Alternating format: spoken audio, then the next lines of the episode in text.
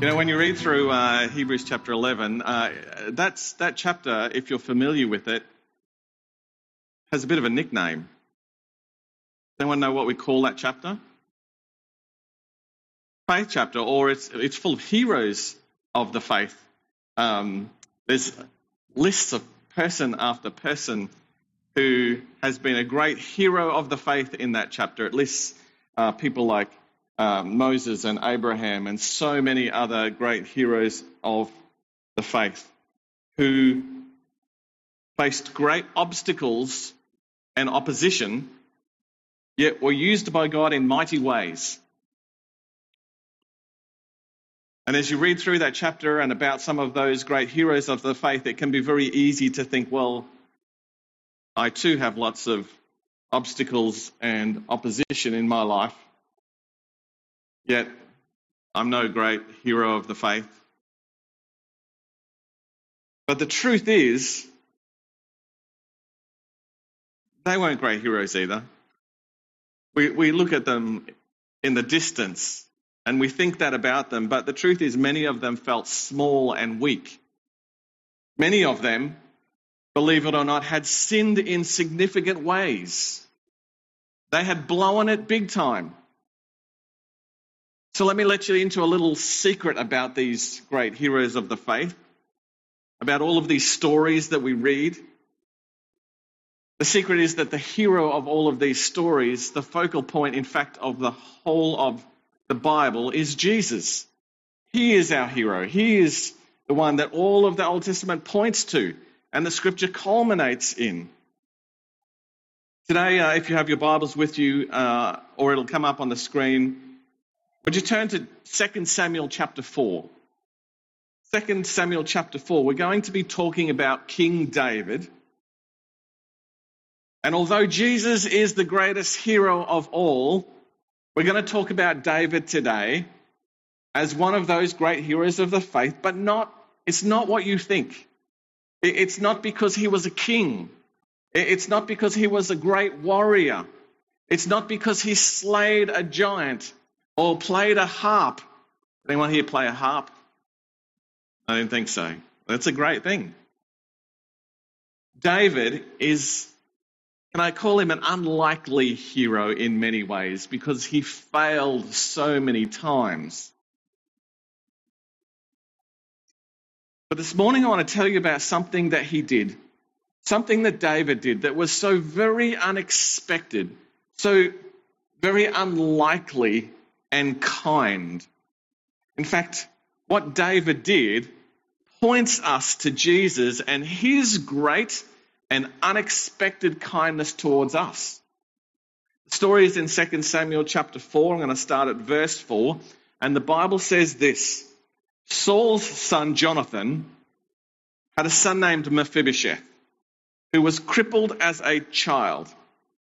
He was five years old when report came from Jezreel that Saul and Jonathan had been killed in battle. Now, it's very important for us to understand the relationships of these characters to one another, just so that we get it clear in our head. I've done a little bit of a pictorial kind of diagram here. So, first up, we have King Saul.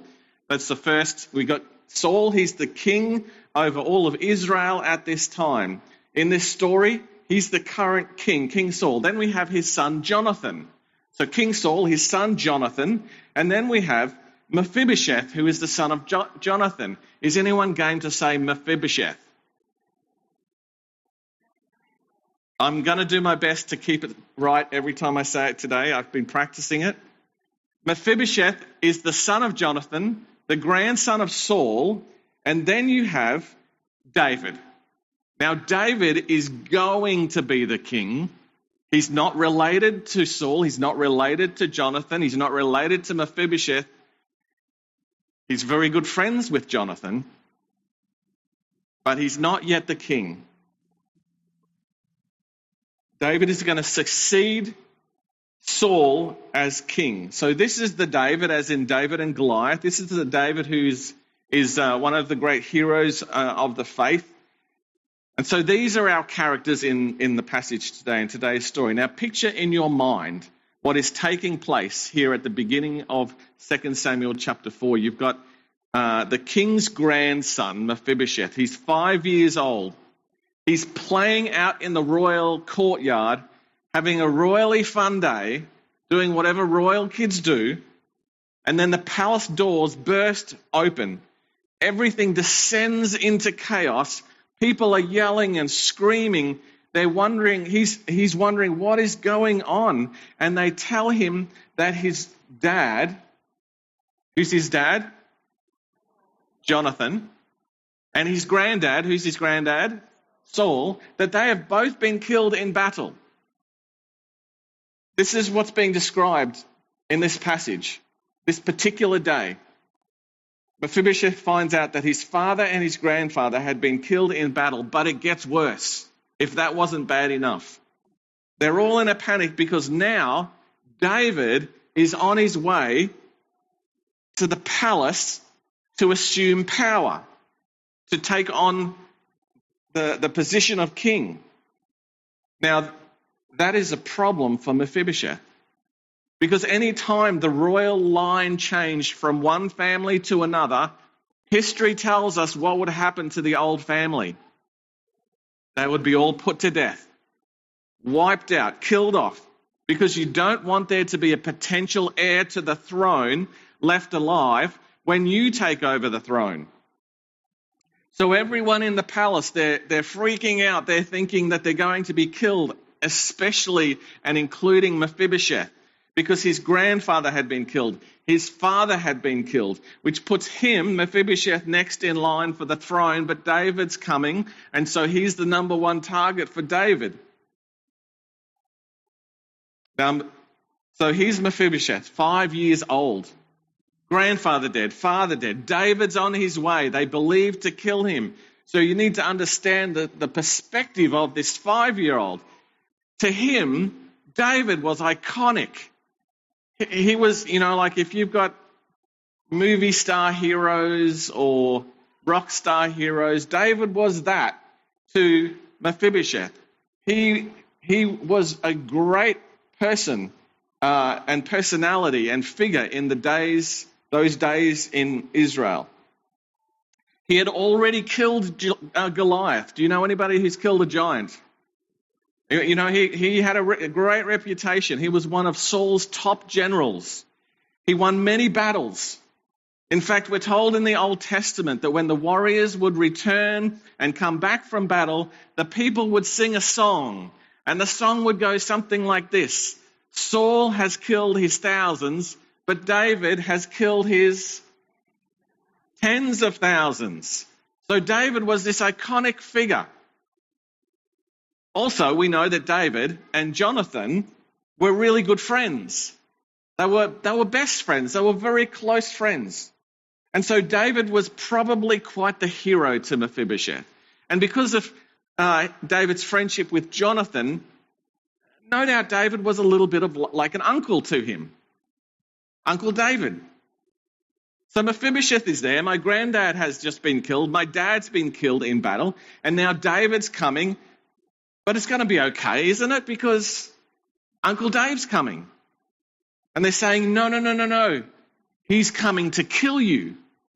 And in their panic, one of the nursemaids picks this little five year old boy up and runs from the palace with him. And as she does, she drops him and breaks both his legs. She picks him up because there's no time to, to set a cast or a splint, and they just run with him from the palace because they're afraid that David is going to kill him. They run from the palace and they leave that place and they go to a place scripture tells us is called Lodabar. Lodabar. Dad's dead, grandfather's dead. David, who he thought he could trust, Uncle Dave's coming to, to kill me. His legs are broken. Can it get any worse? Whole world is uprooted, turned upside down, taken from the palace to a distant place, far from all that he knew. And I want to ask you today I wonder if you've ever had a Mephibosheth moment like that. I'm going to call that a Mephibosheth moment where, you know, you're sitting back in your armchair, your own little palace. Life is good. Living the royal life. And then all of a sudden, there's a Mephibosheth moment. Everything changes. Maybe the phone call, uh, rings and it's your doctor saying, I've got some bad news for you. One day you're fine, the next day everything's turned upside down. Maybe it's your work. You've got, you've got a job and you find out they've gone broke or your boss doesn't want you anymore and all of a sudden there's this financial stress and pressure. What am I going to do? And your whole world is turned upside down. That's a Mephibosheth moment. Maybe it's that there was someone who you thought you could trust and they've violated your trust. Maybe there's a relationship that you thought would go the distance, but it's falling apart right in front of you. And it turns your whole world upside down, just like that moment did for Mephibosheth.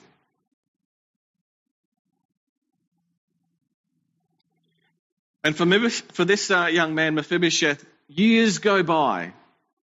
Years go by and nothing happens, nothing changes. He's stuck out in that place, Lodabar. He doesn't get healed. He doesn't get helped. He's just a broken young man.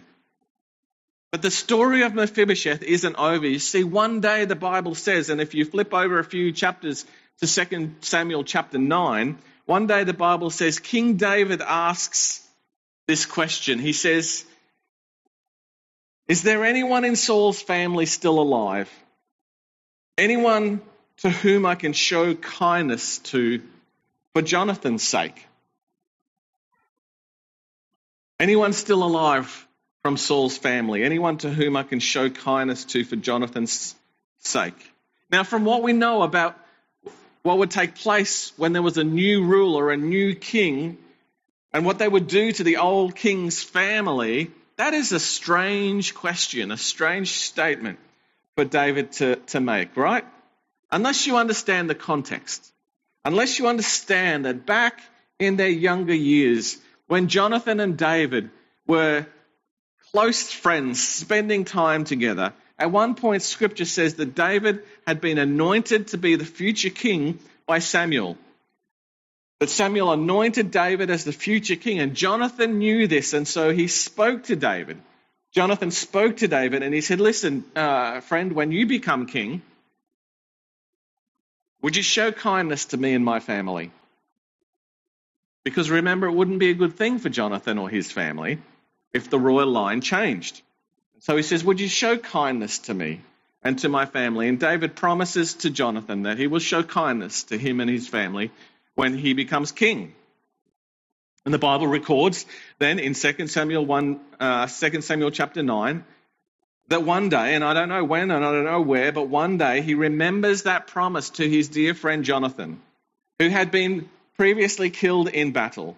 And he says, is there anyone left in Saul's family, anyone left alive, to whom I can show kindness to for Jonathan's sake, for my friend Jonathan, who I made that promise to many years ago? I want to honor that and show favor to someone, show uh, kindness to someone in his family. And so they, they summoned this servant, this guy named Ziba, who was one of Saul's servants.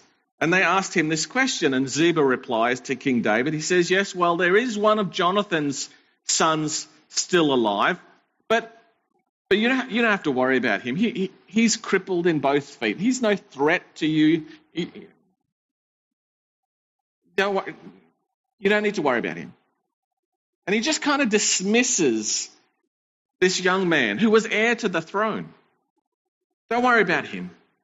He, he won't threaten you. He can't cause any trouble for you. But that's not why David was asking, was it? And so he says, Where is this man? And Ziba replies, Well, he's out in Lodabar at the house of Machir. And David says, We'll go get him. Now you need to understand that names in the Bible, names of people and places in the Bible, mean things. And the name Lodabar meant a place with no bread place of no bread. It was an arid, dry, desolate place. Mephibosheth had been hiding out there in this distant, dry place of no bread. It wasn't a place of flourishing, the place of the opposite. In addition to that, it's very interesting if you uh, read through the genealogy of King Saul in First Chronicles chapter 8, Mephibosheth was not actually his given name. His given name was Meribbaal, which meant opponent of Baal. Now, Baal was an Old Testament false god, and his name was one who opposes false gods, an opponent of Baal. But somehow his name got changed from Meribbaal, opponent of Baal, to Mephibosheth, which means son of shame. Five years old, this boy lost his father, his grandfather. His legs are broken. The man he thought he could trust, the man he idolized, Uncle David, coming to kill him. He's taken from his palace to some desolate place. His name and in, in, in fact his character and his destiny changed from opponent of Baal, opponent of false gods, what a great name to have, to son of shame.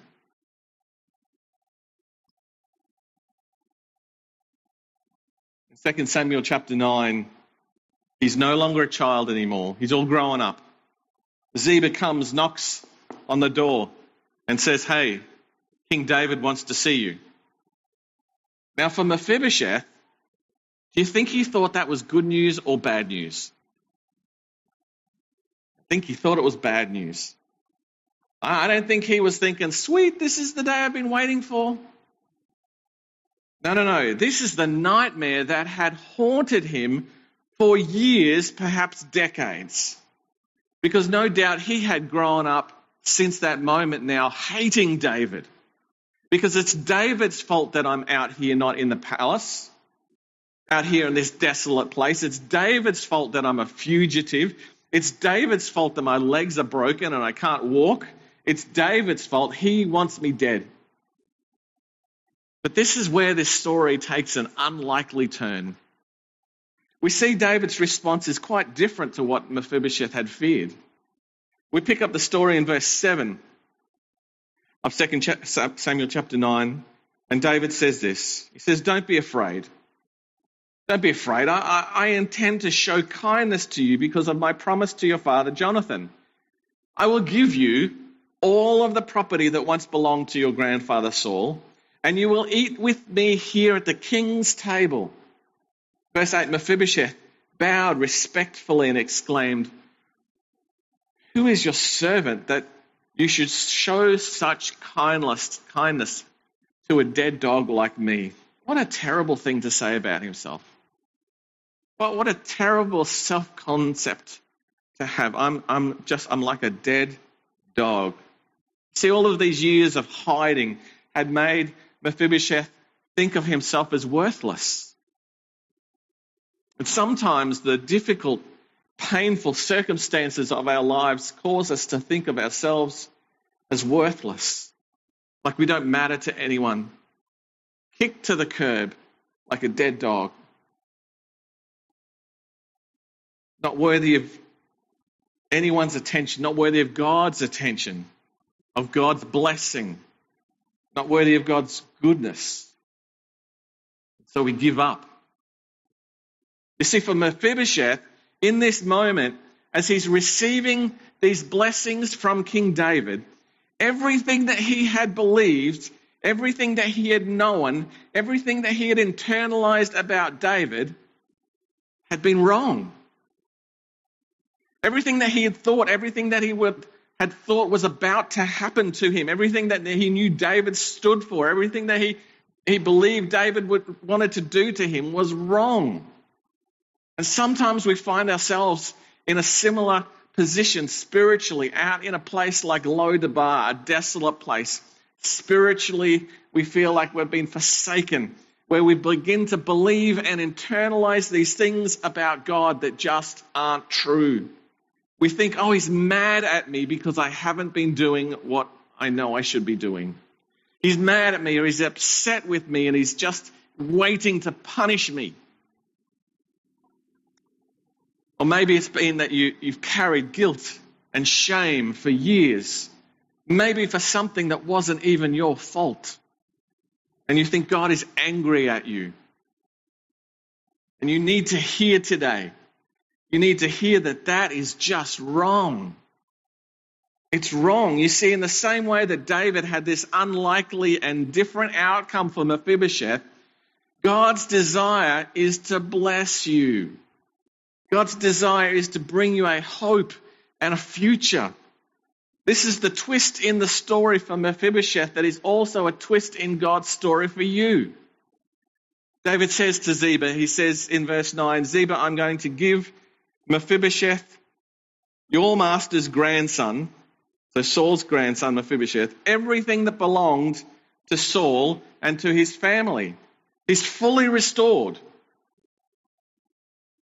He gives Mephibosheth all of King Saul's land, everything that had belonged to, to King Saul, his grandfather. Then David says to Ziba, Also, you and your household, all 35 of you servants, you're now actually going to serve Mephibosheth. And I love this part in verse 11. It says, From that time on, Mephibosheth ate regularly at David's table like one of the king's own sons. This kid, who from a very young age had all of these terrible, terrible things happen to him, not his fault, all a big misunderstanding, really. All of these years go by, and then all of a sudden, there's this beautiful story of restoration with David bringing him into the palace and to the place of honor and blessing. Full restoration. We love stories like this, don't we? We love it when, when we see someone who, who perhaps didn't really deserve the hardships that they were dealt all of a sudden being restored and vindicated. We, we love stories of mercy and redemption. Because these kinds of stories, this story of Mephibosheth, this little boy who had this terrible beginning, ends up being so uh, such a beautiful ending. That type of story is kind of etched onto the very DNA of our souls because you've got to understand that we are Mephibosheth. You are Mephibosheth. I mean, the story of Mephibosheth is a true story. These are historical characters uh, recorded in the Old Testament, but this is also a picture of what Jesus has done for you and for me.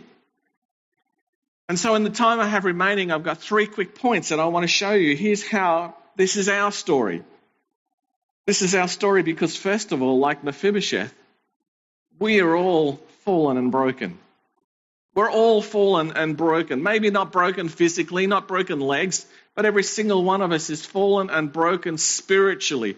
You see, in Romans chapter 3, verse 23, the Bible says, Everyone, not just some of us, everyone has sinned, and we all fall short of the glorious standard of God, God's glorious, glorious standard. We all fall short.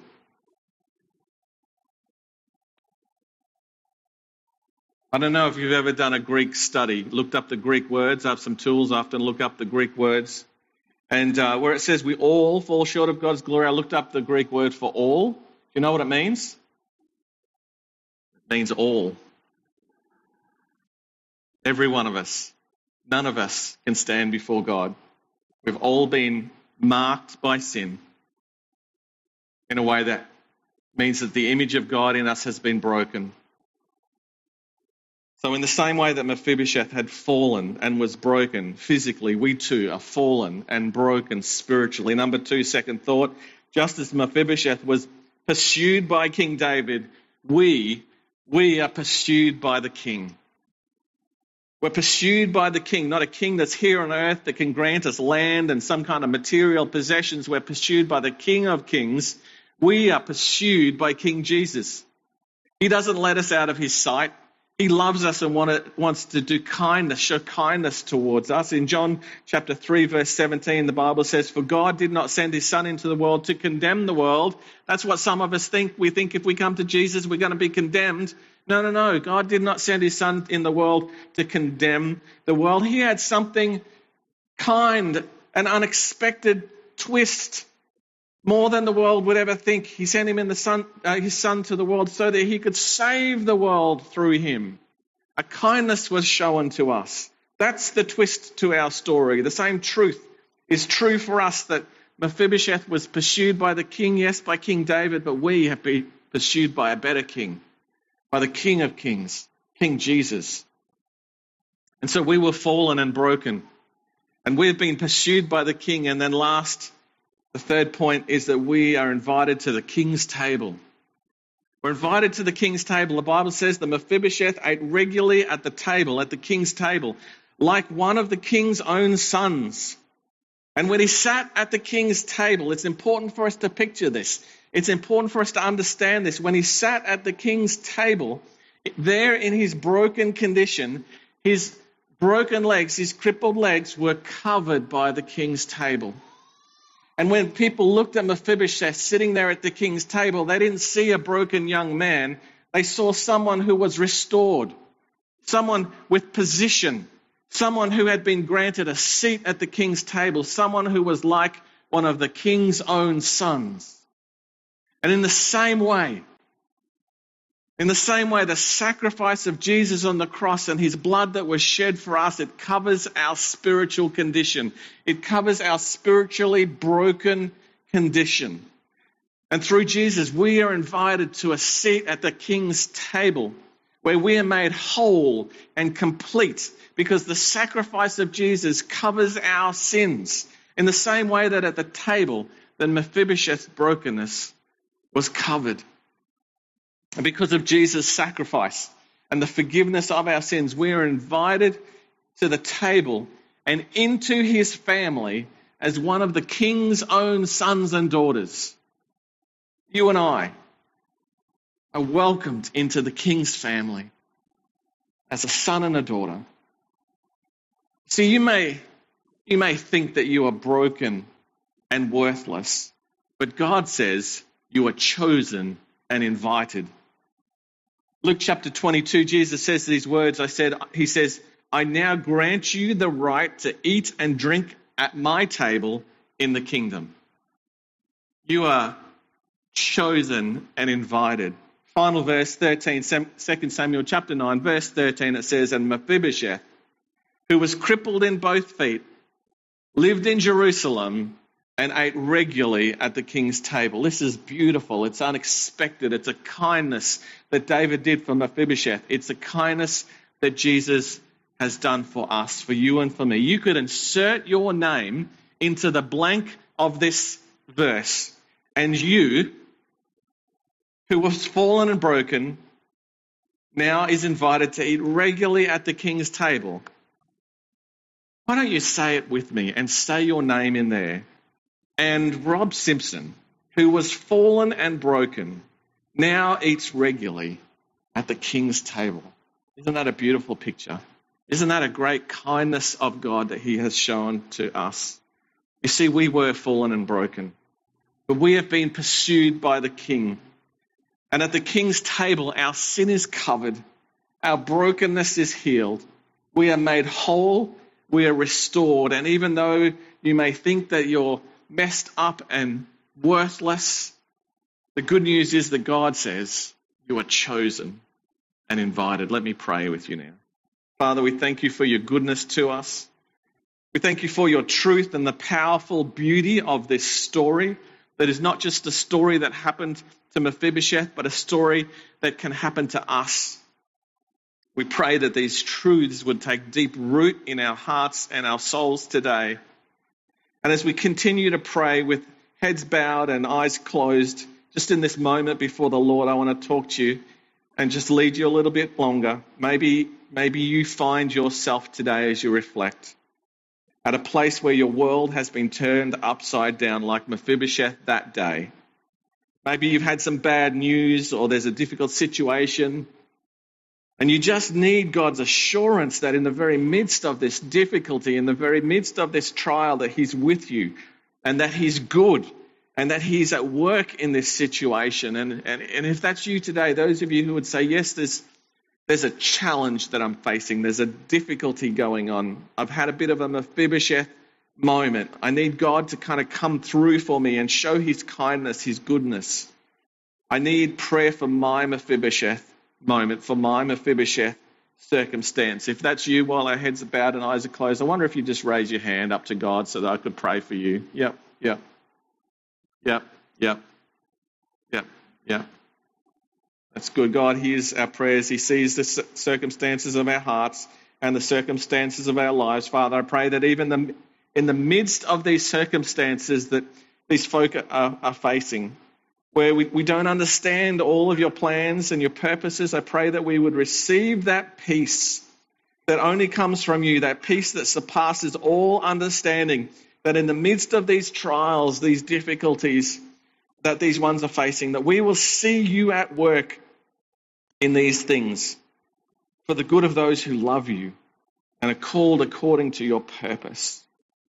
And as we continue in prayer, perhaps there's others of you here today, and you've heard this beautiful story of redemption, and it has stirred something deep inside of your heart, and you wonder to yourself, could this be true?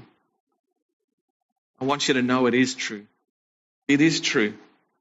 The beautiful thing is that we're pursued by the King, King Jesus. He's pursuing you. He alone can bring us forgiveness because of the sacrifice that he has made on our behalf. You see, Mephibosheth couldn't do anything to earn King David's favor or the blessing that David gave him. And in the same way, there's no way that we can earn God's goodness there's no way that we can deserve his forgiveness in our lives, but while we were still sinners, scripture says Jesus came and he gave his life and he died for us. It is the free gift of God. And he is pursuing you right now. That thing that has stirred inside of you at this very moment is the Spirit of God revealing your need for forgiveness. That is the King of Kings pursuing you. And when you say yes to Jesus, when you say yes to Him, His sacrifice covers our sin and makes us whole, makes us new. Perhaps there are those of you here today or watching online who need to say yes to a relationship with Jesus, to find forgiveness and to find purpose, to find meaning and truth, to find completeness, wholeness, healing, through the King of Kings who is pursuing you in this very moment so that you can be made new, so that you can be made whole and restored, so that you can be one of his very sons and daughters. If that's you, if that's the decision that you're wanting to make, if you want to be made new, made whole, if you want to be healed spiritually, adopted into his family, I wonder if now, while eyes are closed and heads are bowed, if you would just raise your hand, or if you're watching online, you might want to just uh, let us know through um, uh, reaching out through us through an email. If you're here today and you want to receive that forgiveness, be made new, whole and heal, would you raise your hand and say to Jesus, "Yes, yes, I belong to you. Yes, I'm yours now. Yes, uh, that's great. Thank you for raising your hand." We say yes to use Jesus. Yes, come, be my Lord, be my Savior, be my King. Make me whole. Cover my sin with your forgiveness. Make me your child, your son, your daughter today. That I would be with you in eternity from this day forward as your child. That's your prayer. God has heard you and He has forgiven you. He has made you whole and you now belong to Him. Jesus, we thank you for the fact that you're in the business of changing hearts, changing destination, changing lives. You're in the restoration business. You restore us to the very image of, of God that was, was scarred in us from the start, but is being made whole as we follow you. Jesus, you've, you've changed us and you're continuing to change us as we follow you. Thank you for your kindness towards us and your good work in our lives. We love you and we seek to, to follow you and live for you. For your glory, we pray in Jesus' name. Amen.